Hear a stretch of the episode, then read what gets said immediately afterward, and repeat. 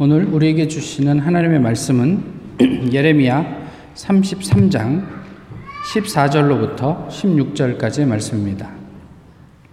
구약 성경 예레미야 33장 14절로부터 16절까지의 말씀을 이제 봉독하겠습니다.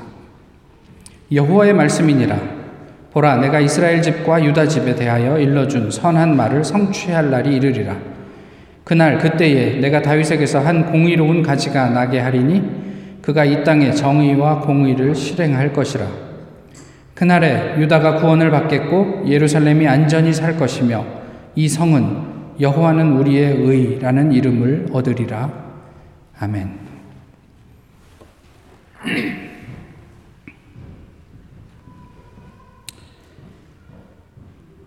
제가 세례 받기로 결정한 가장 큰 이유를 설명하려면 제가 아들을 출산할 때로 돌아가야 합니다.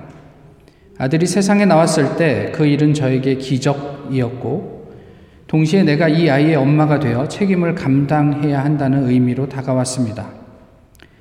이 아이를 위한 최선의 일은 남편과 제가 아이의 부모로 책임을 감당하는 것이긴 했지만, 그보다 더 큰 최선의 길이 필요하다는 것을 남편과 나는 통감했습니다. 그것은 바로 하늘의 보호와 도우심이었습니다. 하지만 어디서 이런 하늘의 도움을 받고 구해야 할지 도무지 알 길이 없었습니다.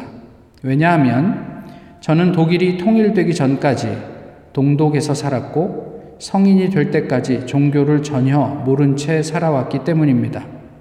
저의 부모, 형제, 친지, 친구들조차 모두 교회와 전혀 상관없는 삶을 살았습니다.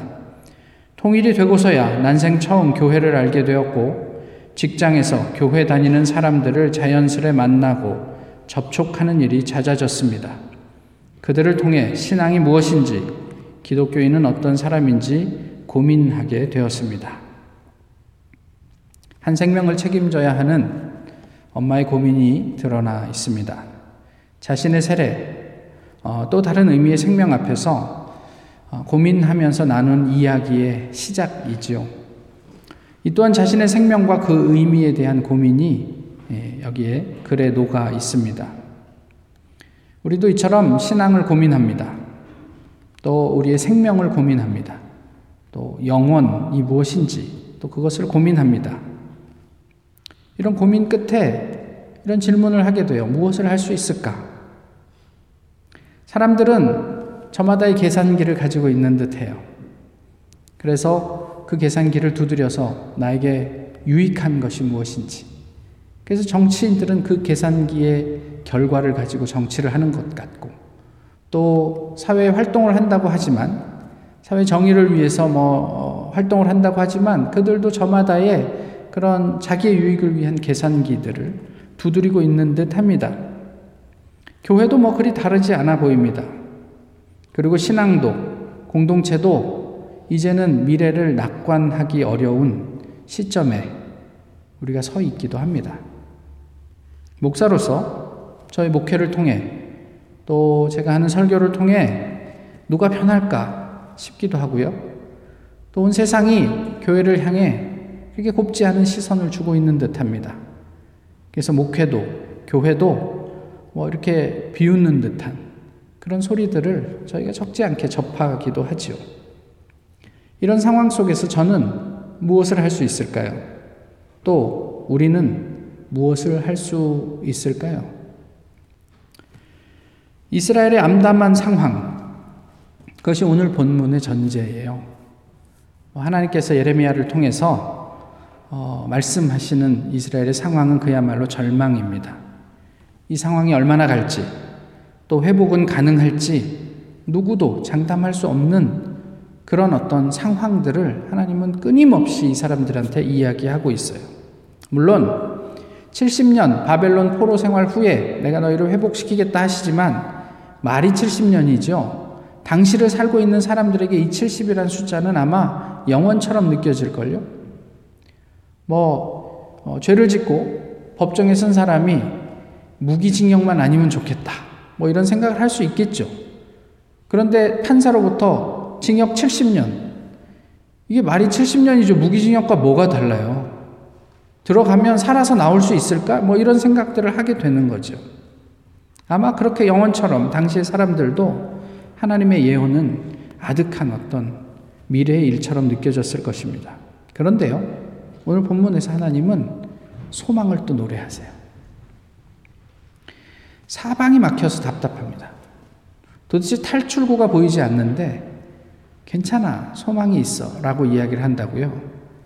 어, 지나가던 개도 비웃을 일입니다.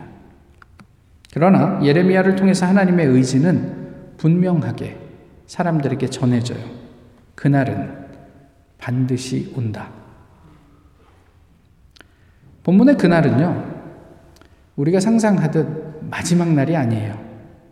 본문에서 이야기하는 그날은 하나님께서 어떤 목적을 가지고 예비한 날, 그러니까 이스라엘 백성들이 지금은 이렇게 비참하게 패망하고 그리고 예루살렘은 황폐화되어 어, 끌려가지만 포로의 신분으로 끌려가지만 거기서 회복될 날 하나님께서 이스라엘을 회복시키실 날 그것이 오늘 본문이 이야기하는 그날입니다.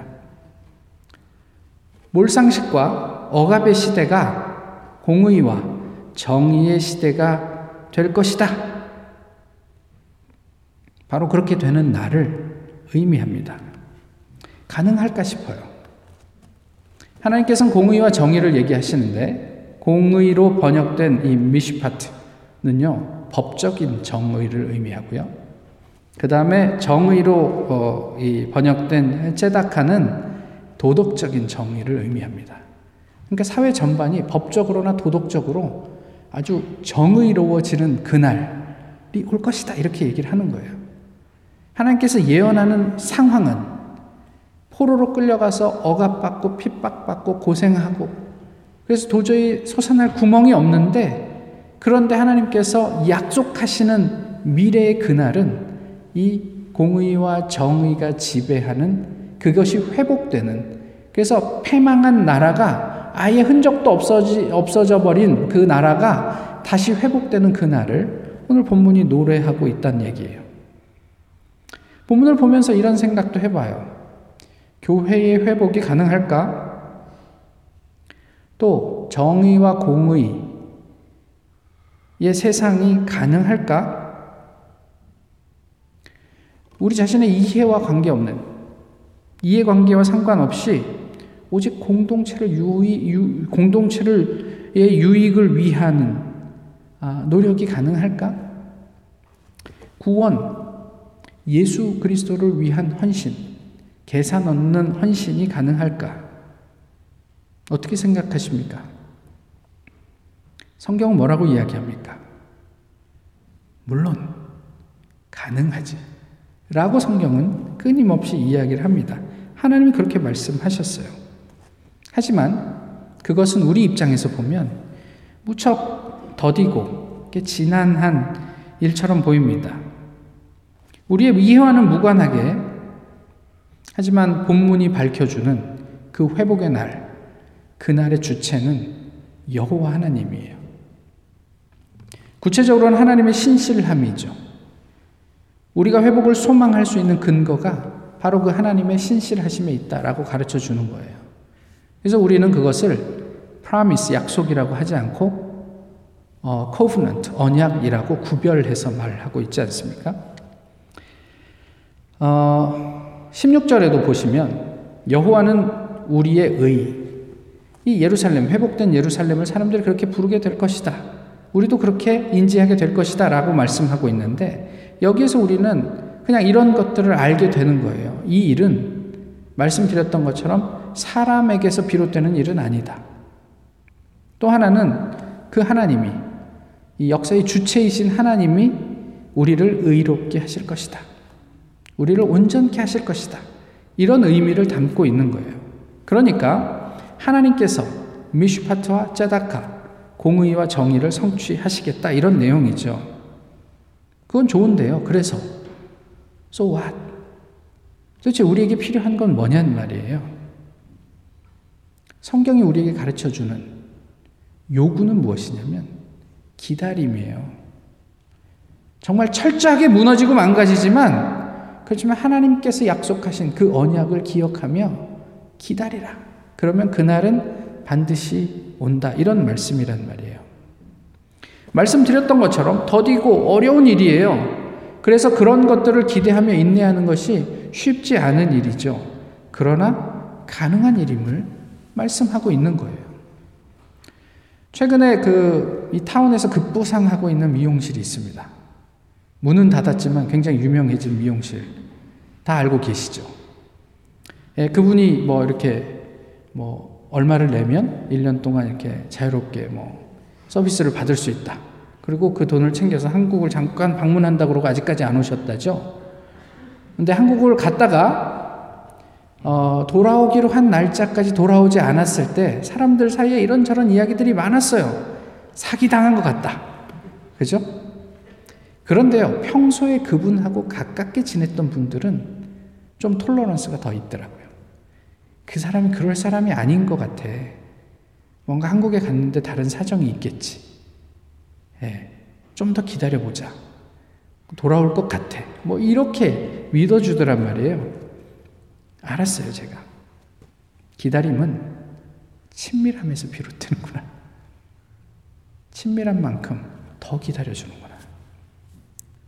오늘 본문을 읽으면서 그것을 느껴요. 절망 속 소망의 이유인 하나님과의 친밀함 여부가 우리 인내의 질을, 질을 좌우하는구나. 얼마나 친하십니까? 우리가 기다리고 있는 그 대상인 예수님, 우리 얼마나 알고 있느냐는 말이에요. 본문에서는 하나님을요, 세상의 주인, 역사의 주체, 주권자, 이렇게 고백합니다. 또, 우리의 삶에 관심을 가지고 그 비참한 삶이지만 그 삶에 구체적으로 관여하시는 분으로 이야기하잖아요. 이와 관련해서 어떻게 묘사했다고요? 공의와 정의로 그 하나님의 사역을 묘사한 거예요. 뭐 아주 자세하게 묘사한 건 아니지만 그것 하나로 많은 것들을 이야기하고 있어요. 이 세상이 법적으로나 도덕적으로 아주 정의로워질 것이다. 이, 이 안에 모든 것을, 하나님의 사역의 모든 것을 담고 있는 거죠. 그런데요, 궁금해요. 그럼 무엇이 공의고 무엇이 정의냐는 말이죠. 저희가 justice 정의를 이야기할 때 세상은 무슨 생각을 하냐면 분배를 생각해요. 그래서 뭐 이, 이 복지국가로 유명한 그런 나라들의 tax rate이 엄청나지 않습니까? 그래서 많이 가진 사람들의 돈을 이렇게 나누어서 어, 필요한 사람들에게 나누어 주자. 뭐 이런 이야기인 거예요. 그래서 그, 그 분배와 공평으로 이 정의를 이야기해요. 그런데 가진 사람 입장에서는 마뜩치 않아요. 내가 열심히 노력해서 이만큼의 어떤 성과를 이루었는데 왜 다른 사람들과 나누어 해? 물론 일부는 나눌 수 있어요. 그럴 마음도 있어요. 그렇지만 그들과 함께 나누어서 평균하게 한다? 어떻게 동의가 되겠어요? 이런 개념을 가지고는요, 사실 가진 사람은 늘 불안합니다. 한국, 한국 도 그것 때문에 대선 때마다 누구를 뽑을까 고민하는 거 아니에요? 어떤 정당의 대표가, 어, 그 대선 후보가 대통령이 되느냐에 따라서 나에게 좀 더 유리할지 불리할지 이런 것들을 계산하기도 하잖아요. 그러면은 이렇게 나누면 어, 상대적으로 갖지 못한 분들은 만족할까요? 그렇지 않아요. 그들은 늘 불평해요. 왜 더 나누지 않느냐? 왜 나라는 우리를 이렇게 돌보지 않느냐? 더 챙겨주지 않느냐? 그러니까 가진 사람은 불안하고 그렇지 못한 사람은 늘 불평하는 이런 구조가 되는 거죠. 과연 적당한 접점을 찾을 수 있을까? 아마 불가능하지 않을까 싶어요. 그러면 다른 대안이 있을까요? 하나님이 말씀하시는 이 정의와 공의는 그럼 무엇일까?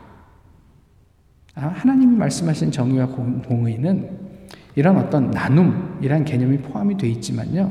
사실은 압도적인 잉여입니다. 그래서 누구의 희생도 요구되지, 요구되지 않아요. 그냥 이것은 하나님께서 허락하신 은혜예요. 그런데 사실 자세하게 들여다보면 누군가의 희생이 필요하기는 해요. 그런데 그 희생이 하나님 입장에서는 영으로 수렴하기 때문에 희생이라고 말하기도 좀 뭐해요. 그런데 그, 이, 이, 이 영에 수렴하는 이 나띵이잖아요. 이 나띵이 포기하는 당시에 또 포기해야 하는 그 사람에게는 everything이기 때문에 그 희생을 요구하기가 좀 어려워요. 저게 무슨 말인가 싶죠. 오병이어를 갖고 예를 들어볼까요? 예수님께서 어, 남자만 5천 명, 줄잡아 한 2만 명, 그 이상 되는 사람들이 그, 그 허기진 배를 안고 집으로 돌아가는 게 측은하게 느껴지셨어요. 그래서 이들을 먹이고 싶었어요. 그래서 제자들에게 묻습니다. 이들을 먹여야 될 텐데 제자들은 뭐라고 대답하냐면 불가능하다고 이야기를 해요. 근데 예수님이 뭐라고 물으셨냐면 너희에게 먹을 것이 있느냐? 그때 제자들이 가지고 온 게 오병이어예요. 그죠? 통상적으로 아이의 한 끼 식사 정도로 이해가 돼요. 근데 저희 집에 있는 저희 아이들은 큰 애 둘은 어른이니까 말할 게 없고요. 마지막 아이는 분명히 아이인데 먹는 게 저보다 더 많거든요. 그러니까 이게 어른의 식사일 수도 있겠다는 생각을 해요. 그러나 2만 명 앞에서 이 어른이 한 명이 먹는 한 끼 식사의 분량은 무엇입니까? 얼마나 대단한 헌신입니까? 그건 nothing이에요. 없는 것과 별반 차이가 나지 않아요. 어른이 한 끼 먹는 밥 식사, 밥 한 공기를 2만 명이 나누어 먹으려면 쌀 한 톨도 먹기 어려울걸요? 그러면 먹는 것과 안 먹는 것과 아무 차이가 없는 거죠. 그런데 그 아이에게 이 식사는 전부였어요. 부모는 어떻게 이 아이를 설득했을까? 저희 아이는 참고로 절대로 양보하지 않습니다. 자기 먹을 것에 대해서는. 어떻게 설득했을까? 아니면 이 아이에게 얘기하지 않고 준비해간 아이의 간식이나 식사를 제자들에게 주었을까? 어떤 마음으로 줬을까요? 이걸 주면 우리가 다 배불리 먹겠다. 이런 기대를 했을까요? 아니에요. 제자들이 그 물건을 가지고 옵니다. 오병이어가 있는데 이게 우리에게 무슨 도움이 되겠습니까? 하나님의 공의와 정의는 그렇게 나띵인 그 밥 한 공기로 2만 명이 먹고 충분히 먹고 배불리 먹고 또 열두 광주리가 남는 넉넉하게 남는 압도적인 잉여로 표현했단 말이에요. 포기하실 필요 없어요. 뭐, 뭐 대단한 게 있다고 포기하세요. 하나님 입장에서는 나띵인데. 그런데 누구 한 사람 그렇게 포기하면 하나님께서는 압도적으로 우리를 모두가 넉넉할 수 있도록 채워주신다. 이런 말씀이에요.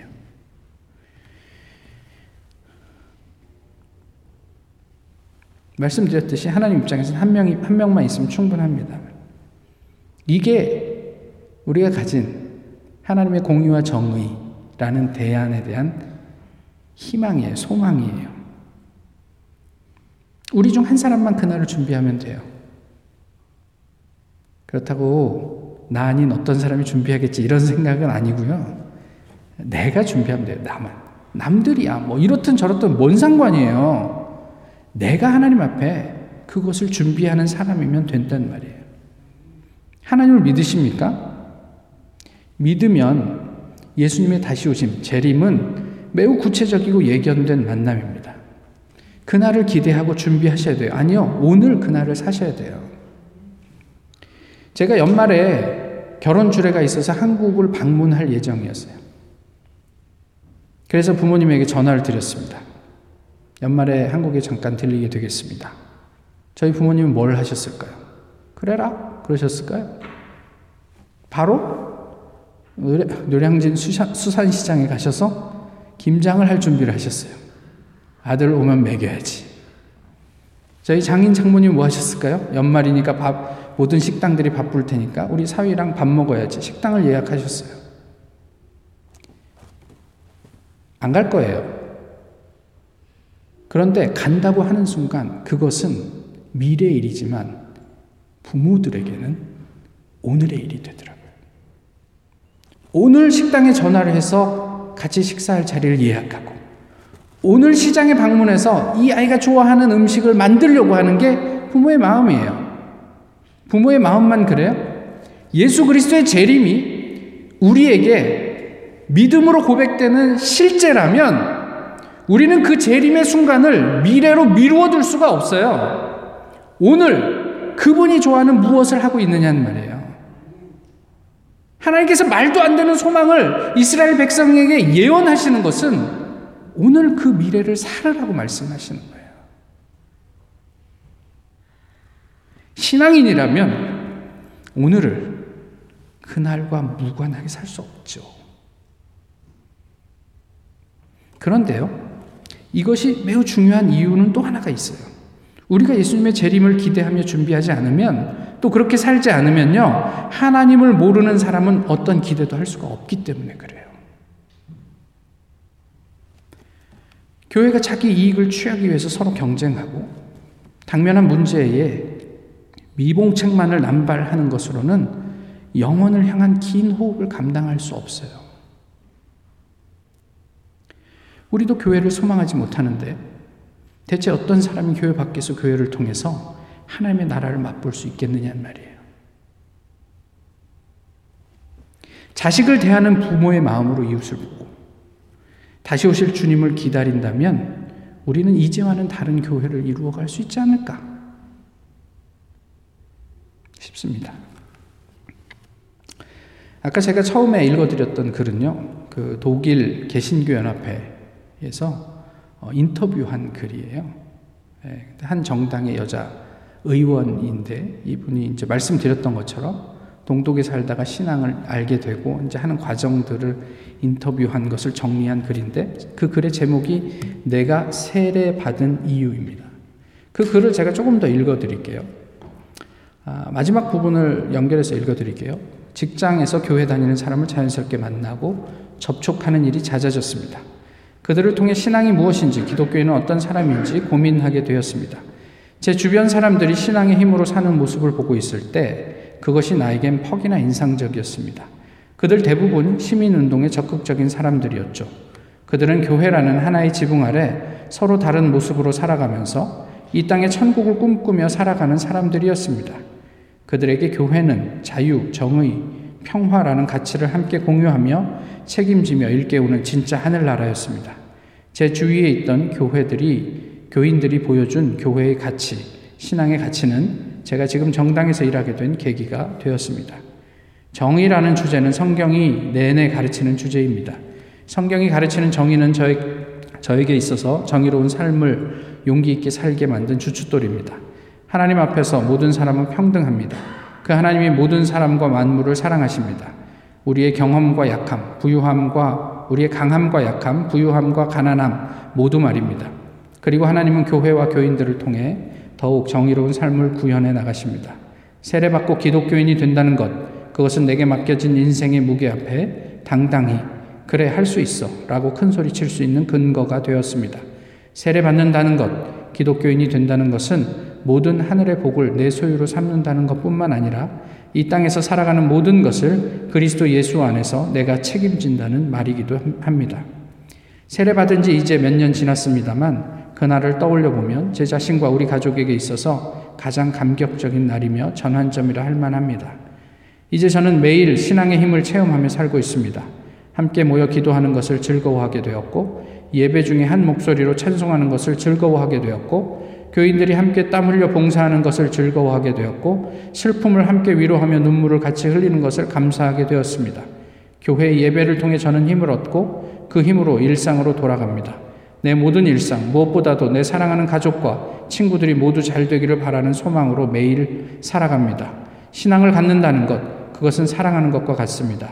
사랑이라는 것은 그 누구도 만들지도 빼앗지도 못하듯이 신앙도 만들어내거나 빼앗을 수 없습니다. 아니, 빼앗기지 않습니다. 세례를 통해 심겨진 이 신앙이 내 심장 한가운데 자라고 있습니다. 독일이 통일될 시점이면요.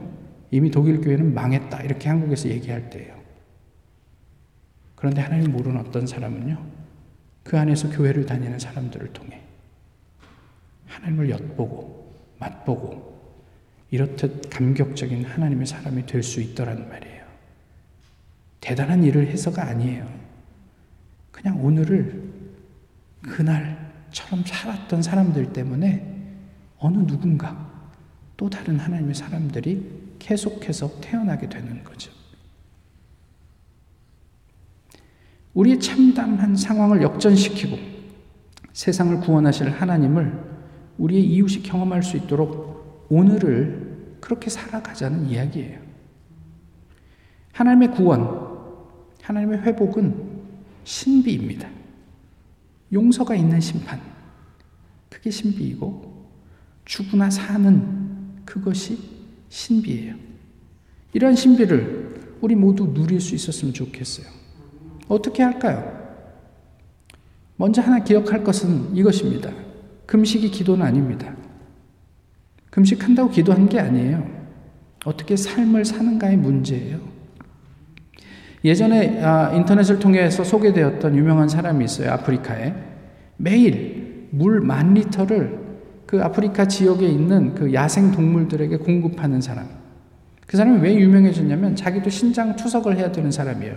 일주일에 몇 번씩 신장 투석을 하면서 하루도 거르지 않고 큰 물탱크에다가 물을 가득 채워서 야생 동물들이 어, 이렇게 그 가뭄 때문에 죽지 않도록.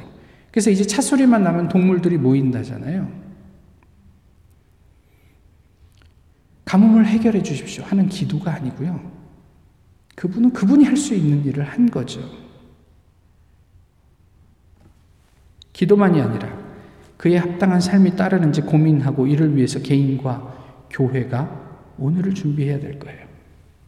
또 하나는요. 앞에서 말씀드렸던 거예요. visible promise하고 invisible covenant를 구별할 수 있어야 돼요. 이것은 뭐, 뭐냐면요. 코리아 타운이 코리아가 아닌 것과 같아요. 네, 코리아 타운은 코리아와 비슷할 수 있어요. 음식을 경험할 수 있고 약간의 문화를 경험할 수 있지만 거기가 한국은 아니에요. 유사 천국으로 천국을 사기치는 행위를 구별하고 바른 방향을 고민할 수 있어야 돼요. 그것이 하나님의 공의와 정의를 향해 가는 길이에요. 유사 천국은 천국이 아닙니다. 천국의 일부를 가지고 그것이 마치 천국인 양 포장하는 유사 천국에 현혹되지 않을 눈을 우리가 가지고 있어야 돼요. 무엇보다 진짜 중요한 것. 소망 중에 기다리는 것. 어떻게 가능하다고 말씀드렸죠? 하나님을 아는 만큼 가능한 것입니다. 지금 어떻게 하나님과 아, 하나님을 알아가고 있습니까? 내 기준으로 재단해 놓고 하나님이 이런 분이야. 그래서 그런 하나님만을 우리가 계속 발전시키고 있는 것은 아닙니까? 오늘 우리에게 계시된 그 하나님을 어떻게 경험하고 있는가? 이걸 확인해 보셔야죠. 초등학생이 쓴 시를 하나 읽어드리겠습니다. 나라는 제목의 시입니다. 우리 반 어린이 수는 내가 있어야 26명이 된다. 우리나라 인구 속에 나도 한 명으로 들어간다. 지구의 무게를 계산할 때 내 몸무게도 더해지겠지. 크고도 넓다는 이 우주에서 내가 차지한 넓이는 얼마일까? 내가 없으면 우리 엄마는 온 집안이 다 빈 것 같단다. 이 신비를 간직하셨으면 좋겠어요. 하나님의 사랑이 신비입니다. 그의 기반은 예수님의 역사를 가볍게 보지 마십시오. 우린 좀 답답할 수 있어요. 지칠 수도 있어요. 주님 언제까지 내가 이런 이런 어떤 외로운 일들을 계속 해 가야 합니까?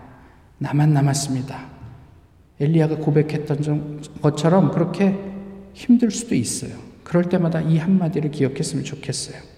조화석습. 아침에 꽃을 저녁에 취한다.